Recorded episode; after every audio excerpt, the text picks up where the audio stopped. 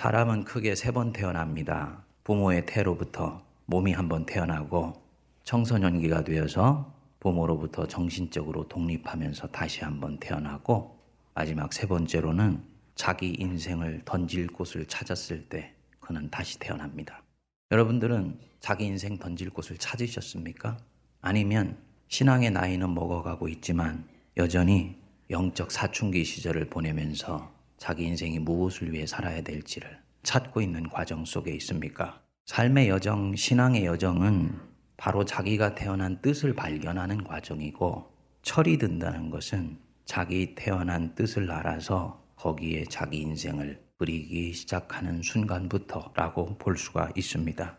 이사야서 6장은 흔히 이사의 소명장이라고 이야기를 합니다. 우리는 이사야를 예언자라고 말합니다만 그는 처음부터 예언자였던 것은 아닙니다. 우시아 왕을 보좌하면서 성전을 지키던 제사장이었는데 어느 날 자기에게 찾아오신 하나님의 말씀 앞에 꼬꾸라져서 자기 태어난 뜻을 알게 되고 성전을 떠나 백성 전체를 향해 하나님 말씀을 전하는 예언자로 거듭나게 됩니다. 오늘 우리가 묵상하는 이 말씀은 제사장이 예언자가 되는 전환점에 해당되게 됩니다. 하나님께서 한 사람의 소명자를 세우시기까지 그 사람을 인도해 가시는 과정, 빚으시는 과정, 그를 새롭게 하시는 과정이 오늘 이 본문 안에 함축되어서 그려져 있습니다.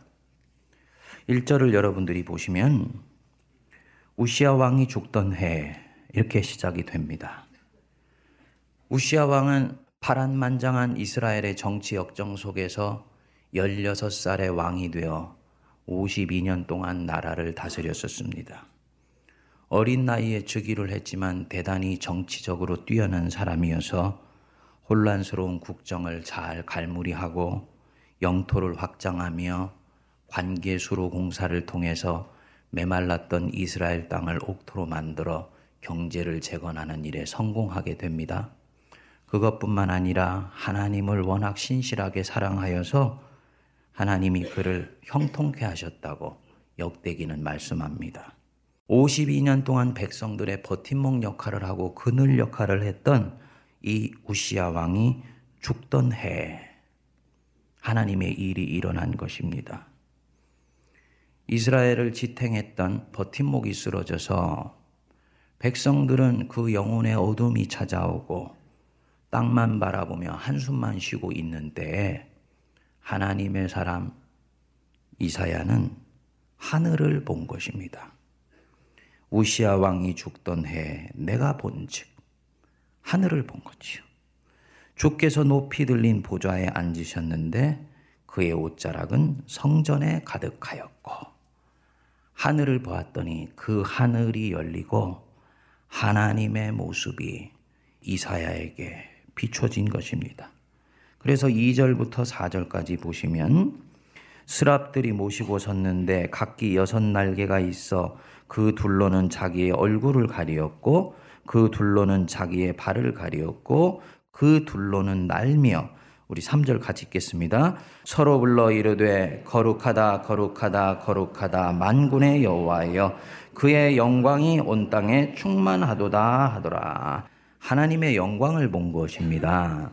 하나님의 영광의 강체가 낙심한 가운데서 하늘을 쳐다보고 있는 이사야에게 햇살처럼 비춰온 것입니다. 하나님의 임재를 체험한 거지요. 성도들 중에서도 기도원에 갔다가 하나님의 임재를 체험하고 오는 성도들이 왕왕 있습니다. 사업에 꼬이고 자녀가 힘들어지고 건강이 악화되어서 하나님 앞에 목숨 거는 마음으로 기도원 올라갔는데 기도 중에 하나님의 임재를 체험하는 거예요. 그 하나님 임재를 체험하면 그분의 영광에 의해서 기쁨과 감격과 환희의 격정에 휩싸이게 되죠. 낙심한 사람은 알 수 없는 힘을 받고 환경은 바뀐 것이 없는데 올라갈 때는 그야말로 시체처럼 올라갔던 사람이 내려올 때는 코끝에서 찬송가를 부르면서 내려오는 것입니다. 그게 흔히 우리 안에 일어나는 임재 체험입니다. 그런데 오늘 이 이사야는 전혀 다른 종류의 임재 체험을 합니다. 뭐냐? 5절 여러분 한번 보십시오. 그때 내가 말하되 뭐라 그랬죠? 화로다 나여 망하게 되었도다. 이게 화로 다 나여 망하게 되었도다. 망하게 되었다. 히브리어로는 다마라고 말을 합니다. 유대 전통에서는 불경건한 인간, 죄 많은 인간이 하나님을 만나게 되면 그분의 거룩하심 때문에 목숨을 보존하지를 못한다고 보았습니다. 그래서 모세는 신의 산에서 하나님 만날 때 얼굴을 가리고 하나님을 만났어요. 여기서의 담화는 그런 뜻이 아닙니다. 하나님을 만나게 되어서 이제 내가 죽게 되었다라는 말씀이 아니고 히브리 성경을 번역하면 화로다 나여 나는 죽은 사람이었구나. 이게 담화예요. 하나님 만났기 때문에 살아남지 못할 것이라는 말이 아니고 하나님 앞에 서니 여태까지 자기가 보지 못했던 자기 영혼의 실체를 보게 되었는데 그 영혼의 실체가 하나님, 내가 시체였었군요. 내가 죽은 사람이었었군요. 이걸 보게 됐다는 것입니다. 무슨 소리냐? 자기가 몸은 살아있지만 영은 싸늘하게 죽어 있는 사람. 다마예요. 겉가죽은 살아있는 것 같지만 속 사람은 오래전에 죽어 있었던 사람. 다마입니다. 육체의 숨은 쉬고 있지만 영혼의 숨은 아직도 시작도 안 한 사람. 다마예요. 예수 안 믿는 사람들, 그들은 대단히 기분 나쁘게 생각할지 모르겠지만은 영혼이 있는 줄도 모르고 그 영혼 속에서 하나님을 만날 수도 없기 때문에 다마입니다. 죽은 사람이야. 오래전에는 숨을 쉬고 있었어요. 첫사랑을 가지고 있습니다. 그렇지만 그 숨이 끊겨져 버린 지 오래된 사람, 다마입니다. 이 이사야가 이것을 본 것입니다. 에스겔서의 말씀대로 인자야 이 마른 뼈들이 살겠느냐? 그럴 때 마른 뼈 같은 인생 바로 다마와 같은 인생이죠.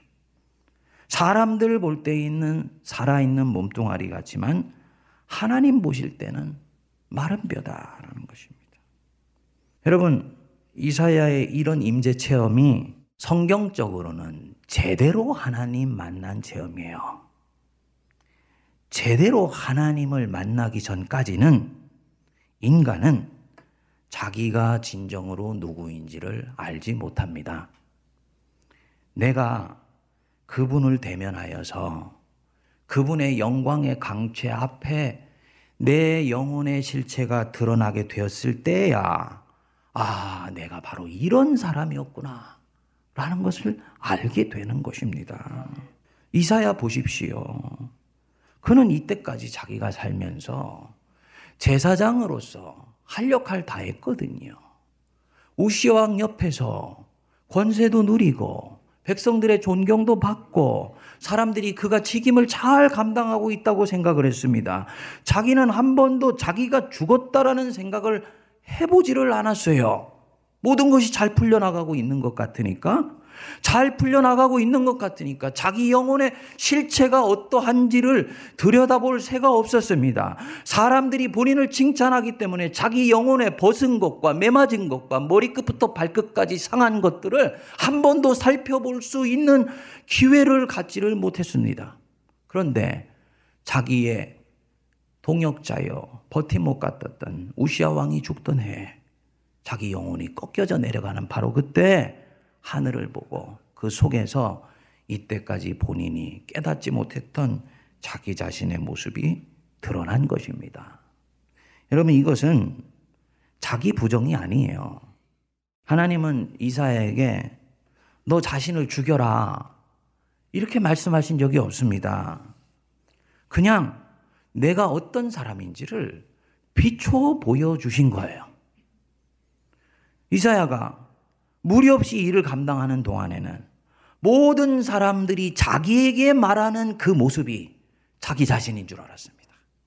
목사라고 말하니까 목사가 내 영혼의 실체라고 생각하고 좋은 장로님이라고 말을 하니까 좋은 장로님이 자기 자신의 실체라고 생각을 했던 거나 마찬가지인 것입니다. 그런데 하나님 앞에 갔더니 내가 죽은 사람이었다라는 것들을 주님이 보여주신 것입니다. 얼마나 당혹스러웠을까요?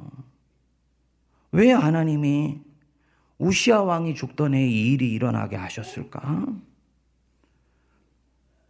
땅만 보고 살아가던 사람, 네가 좀 이제는 하늘 좀 보고 살으라고.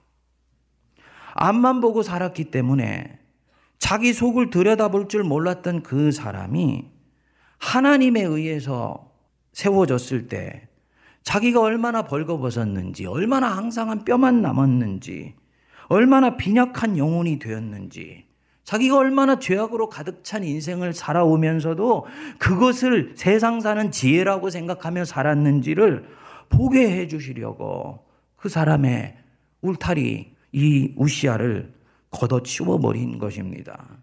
감사한 것은 하나님이 이 이사야를 쓰시려고 하나님이 그를 인생의 코너로 몰고 가신 것입니다. 그래서 사명자로 쓰시기 위해서는 그의 죽은 영혼을 살아 일으켜 세워 주셔야 되겠는데 살리기 위해서는 먼저 그가 죽었다라는 것을 보게 하셔야 되겠다는 거지요. 나사로가 무덤 속에 있었기 때문에 그는 그 무덤을 깨치고 나오려는 열망을 갖게 되는 것입니다.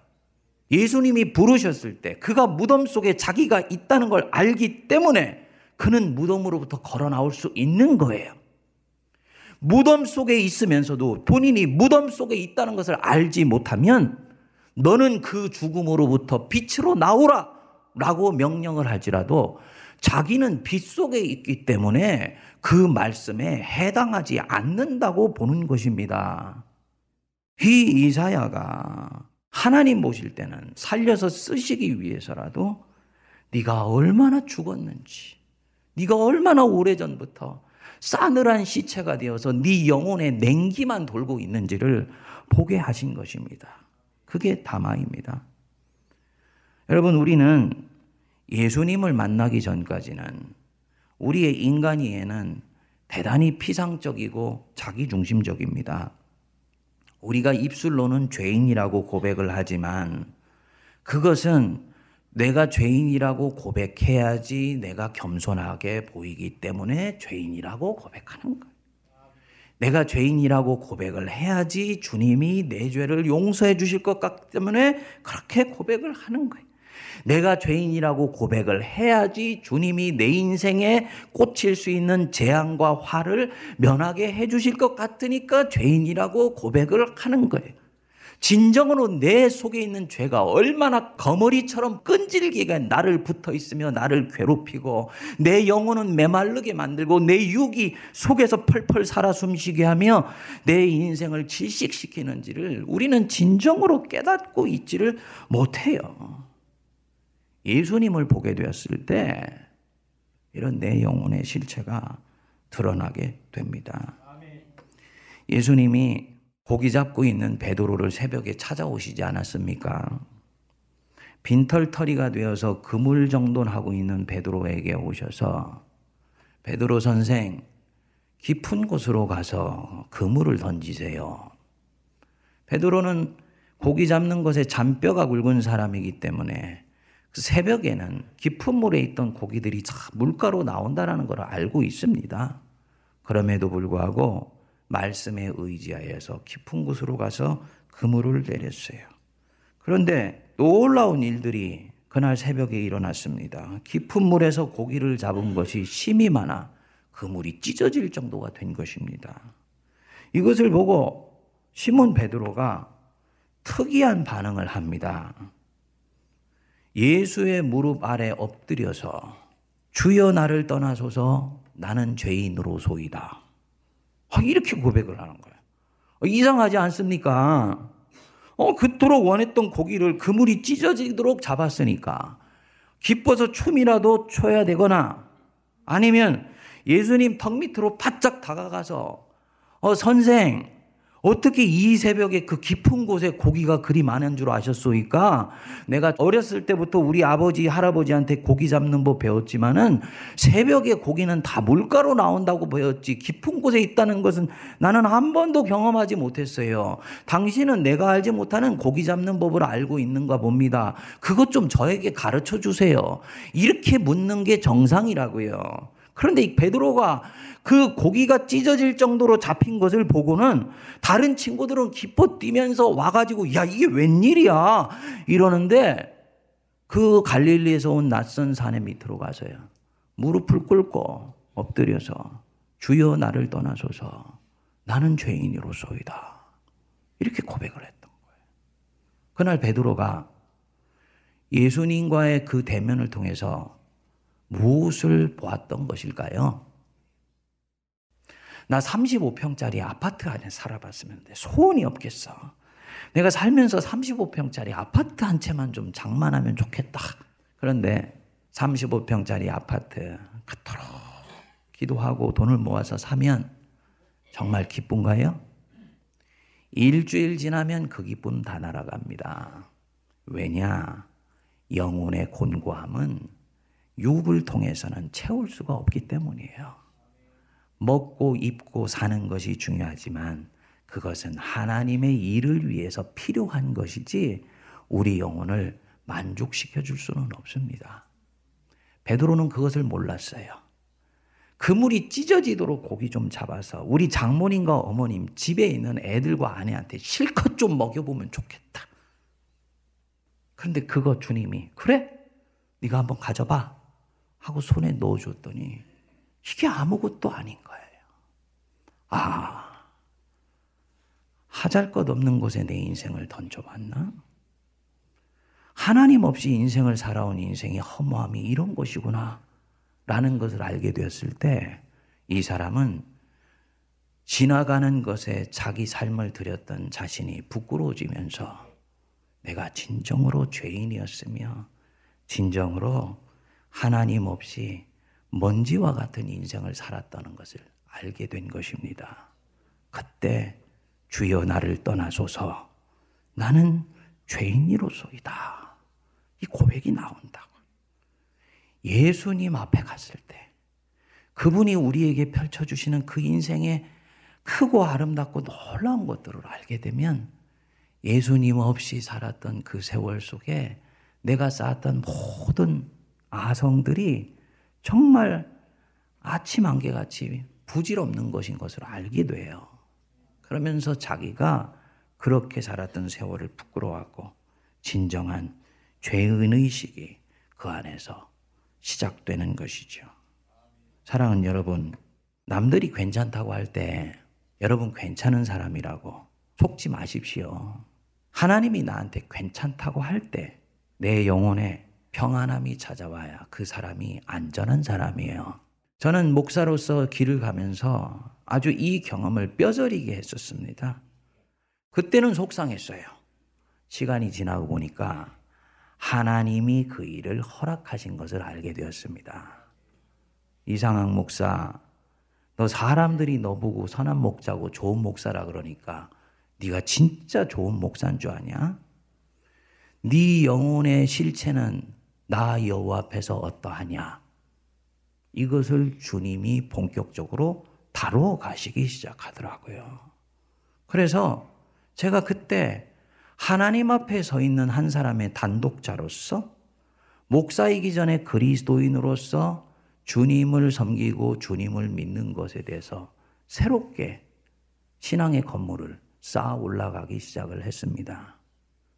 뭘 얘기를 하는 거냐면 자기가 괜찮은 사람인 줄 알았는데 하나님 앞에 서니까 별 볼 일 없는 사람이라는 것을 깨닫게 되는 것은 절대로 유쾌한 일이 아니더라고요.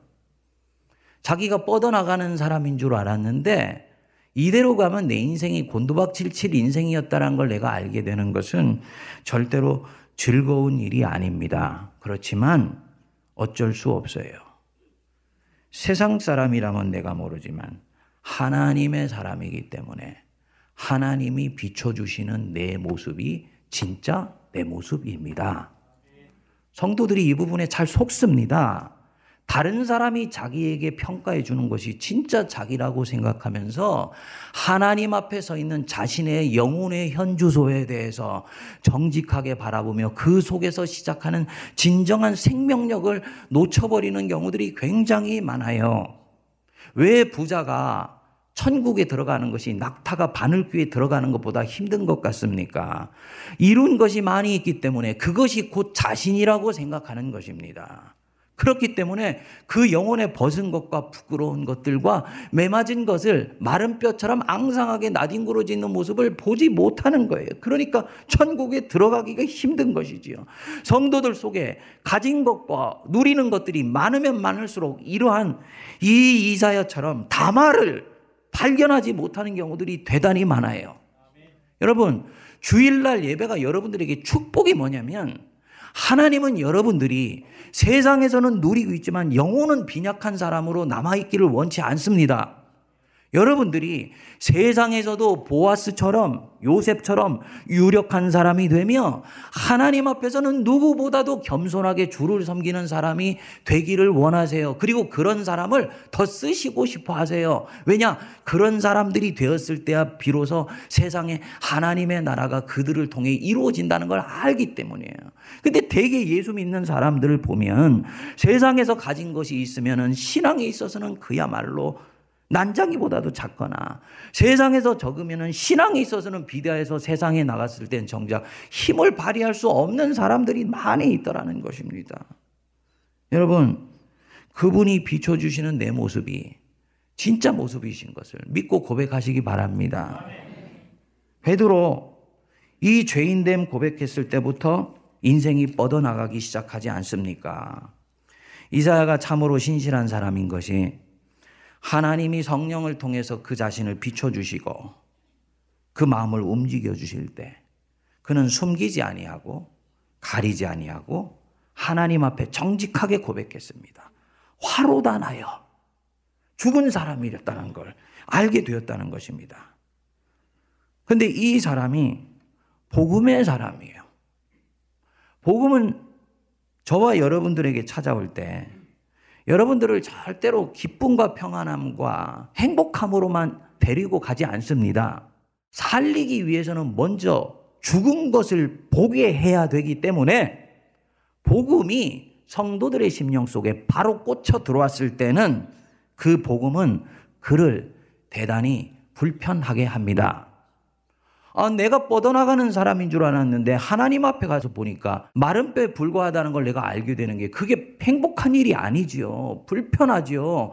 내가 이때까지 한 번도 대면하지 못했던 내 영혼의 실체가 드러나는 것은 절대로 행복한 일이 아니에요. 그래서 어떤 성도들 중에서는 그 말씀을 들었을 때 화가 나는 경우도 있습니다. 저는 충분히 이해합니다. 더욱더 교묘한 성도들은 은근히 조는 척 합니다. 그런데 그 모든 반응이 영의 반응이 아니고 육의 반응이에요.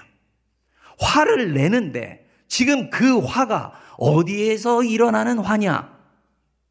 영이 화내는 것이 아니고 육이 화를 내고 있는 거예요. 빨리 알아차려야 돼. 아, 지금 이거 내 육이 나의 하나님과 멀어져 있는 자아가 지금 이것에 대해서 against 하고 있구나.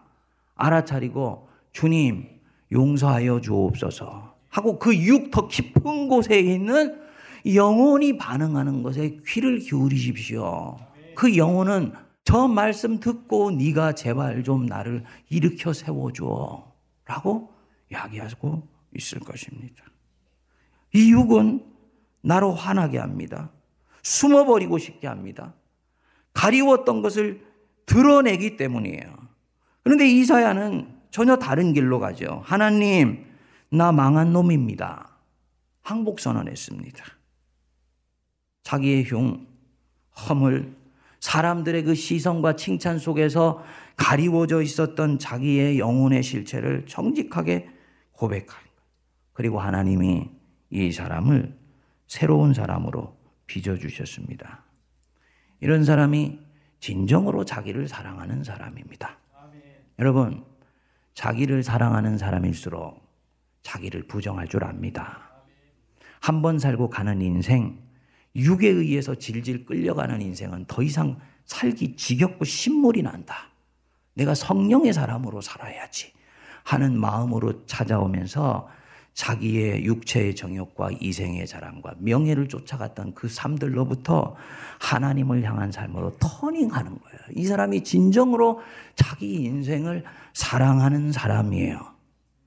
그런 사람들로 세문한 공동체가 차고 넘치게 되기를 바랍니다. 그래서 우리 예수님이 말씀하셨잖아요. 애통하는 자는 복이 있나니 저가 뭐라고요? 위로를 받을 것입니다.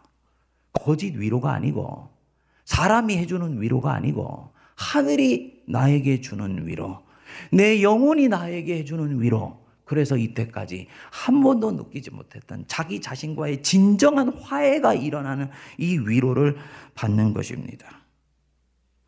여러분은 하나님 앞에서 산산이 부서져 버리신 적이 있으세요? 하나님 앞에서 이 예배당 앞에 무릎을 꿇고 자기 죄악과 허물을 자백하면서 통회해 보신 적이 있습니까? 몸은 영을 반응해 가지고 나오는 게 몸이에요. 기도회를 하는데 내가 얼마나 허물이 많고 죄악이 많은지 그런 나를 하나님이 이때까지 품어 오셨는지가 내 이 가슴 속에 꽂히고 세포 속에 꽂히면 죄송하지만 여러분들은 지금 그 자리에 앉아 있을 수가 없습니다. 몸이 나도 모르게 밑으로 내려오고 싶어 해요. 몸이 나도 모르게 무릎을 꿇고 싶어 합니다. 몸이 나도 모르게 엘리야처럼 무릎 사이로 머리가 팍 들어가면서 하나님 죽을 놈 살려주셔서 감사합니다. 이 고백이 나온다고요. 이게 자기가 죄인 된 것을 진정으로 깨달아 안 사람이에요. 그런데 많은 사람들, 머리로 예수를 믿어요. 영어로 믿는 것이 아니고 머리로 예수를 믿어요. 그러니까 내 육신의 연약한 것을 이길 수 있는 힘이 머리에는 없다는 것입니다. 시간이 지나면 끊임없이 하나님의 이름을 빙자해서 자기를 드러내기 위해서 몸부림치고 그런 자기 자신이 감지가 되었을 때 그것을 누르기 위해서 어마어마한 에너지를 쏘면서 하나님의 일들에 진척이 없는 것입니다. 하나님 손에 붙들려서 쓰임 받을 수가 없는 거지요. 사랑하는 여러분, 먼저 쓰임 받겠다고 나서지 마십시오. 이 세상에 쓰임 받겠다고 생각하는 사람도 많고 쓰임 받겠다고 생각하는 교회도 많습니다. 문제는 뭐냐? 자기 준비는 되어 있지 않고 자기 정리는 되어 있지 않은데 내면에 자아의 아성을 바벨탑처럼 쌓아놓고 있으면서 쓰임 받겠다고 하는 거야. 그러니까 결국 뭔가를 해보려고 하는데 하나님의 나라는 오히려 어지럽혀지고 자기가 한 일들이 주님의 뜻에 합당한 일이 아니기 때문에 주님이 오히려 내가 한 일들을 갈무리하고 수습하시려고 더 바쁘신 희한한 일들이 일어나게 됩니다. 한국 교회가 열심이 없어서 세상에서 손가락질을 받습니까? 한국 교회가 진정으로 봉사를 하지 않기 때문에 세상이 우리를 손가락질합니까? 아니에요. 쓰임 받겠다고 밖으로는 나가고 아울리치 하지만은 쓰임 받겠다는 그 사람이 그 교회가 하나님의 일을 진정으로 할 준비를 하지 않은 가운데 쓰임 받겠다고 하니 주님의 일은 더 어지럽혀지는 것입니다. 이 이사야, 이 위대한 소명장에서 이사야가 한 것은 아무것도 없습니다. 한 가지 있다면 하나님이 그에게 찾아오셔서 비춰주실 때 자기 속에 있는 것 정직하게 고백하고 자기 치부를 가리지 않았어요. 잘해보려고 하지만 잘 되지 않는 자기 자신을 보면서 안타깝게 울었습니다. 그리고 그 울음 끝에 타는 목마름으로 하나님 앞에 회개한 거예요. 하나님이 그 회개를 보시고 이제 되었다고 생각하셨는지 그 입술을 숯불로 찢어 주셨잖아요. 예언자에게 입술이 뭡니까? 입술은 목회자에게 있어 존재의 중심이니 존재의 중심을 지진 거예요. 그리고는 네 죄가 사야졌느니라. 이 사람 전혀 새로운 사람이 되었지요. 이제부터는 하나님이 이 사람 마음껏 사용하실 수가 있게 된 것입니다. 꼭 기억하십시오. 하나님은 하나님의 일을 하세요. 제가 그때 넘어지고 일어나고 난 뒤에 저는 목회를 하는 패러다임이 바뀌었다고 말씀드렸잖아요. 근데 희한한 것이요. 아, 목회는 하나님이 하시는 것이구나. 하면 할수록 느끼고. 그때 넘어지기 전에 목회할 때는 100을 헌신하면 50 열매가 나왔는데 지금은 50 헌신하면 하나님이 100의 열매를 주세요. 아, 하나님의 일은 하나님이 하시는구나. 맞지요? 도를 통해서도 당신의 말씀을 하게 하시겠다고 그랬어요. 절대로 교회에서 나 없으면 교회가 안 된다는 생각하는 건 망령된 생각입니다. 하나님은 지푸라기를 이 자리에 앉히셔도 하나님의 일을 하실 수 있는 분입니다. 저 아니어도 하나님 말씀 전할 수 있는 사람은 세상에 깔려 있습니다. 그러면 이 자리에 세워주신 것이 감사하고 만극하며 직분을 맡기시고 일을 주신 것이 감사하고 황송할 일이지 내가 하나님 일하다고 뽀대거나 자랑할 일이 하나도 없는 것입니다. 근데 그 사람을 또 하나님은 쓰시잖아요. 사랑하는 여러분, 이렇게 되었을 때 하나님이 이사야에게 자기 마음을 보여주셨습니다. 내가 누구를 보내면 누가 우리를 위하여 갈고 이사야가 두말하지 않고 대답했습니다.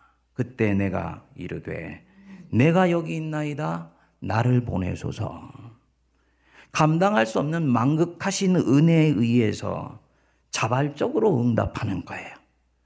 가지 않을 수가 없어서 어쩔 수 없이 가는 것이 아니고 하나님이 망극하신 은혜에 자기 영혼의 실체를 보여줘요. 자기 영혼의 실체가 드러나면요. 그때는 불편한데 그것을 받아들이기를 시작하는 순간부터 영혼에 엄청난 평화가 찾아옵니다.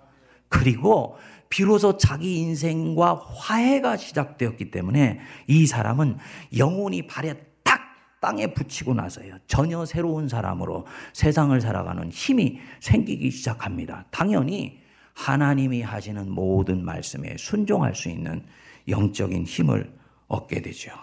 그래서 그는 그 편한 성전 제사장의 길을 접고 이스라엘 광야로 나가서 예언자의 길로 들어가게 됩니다.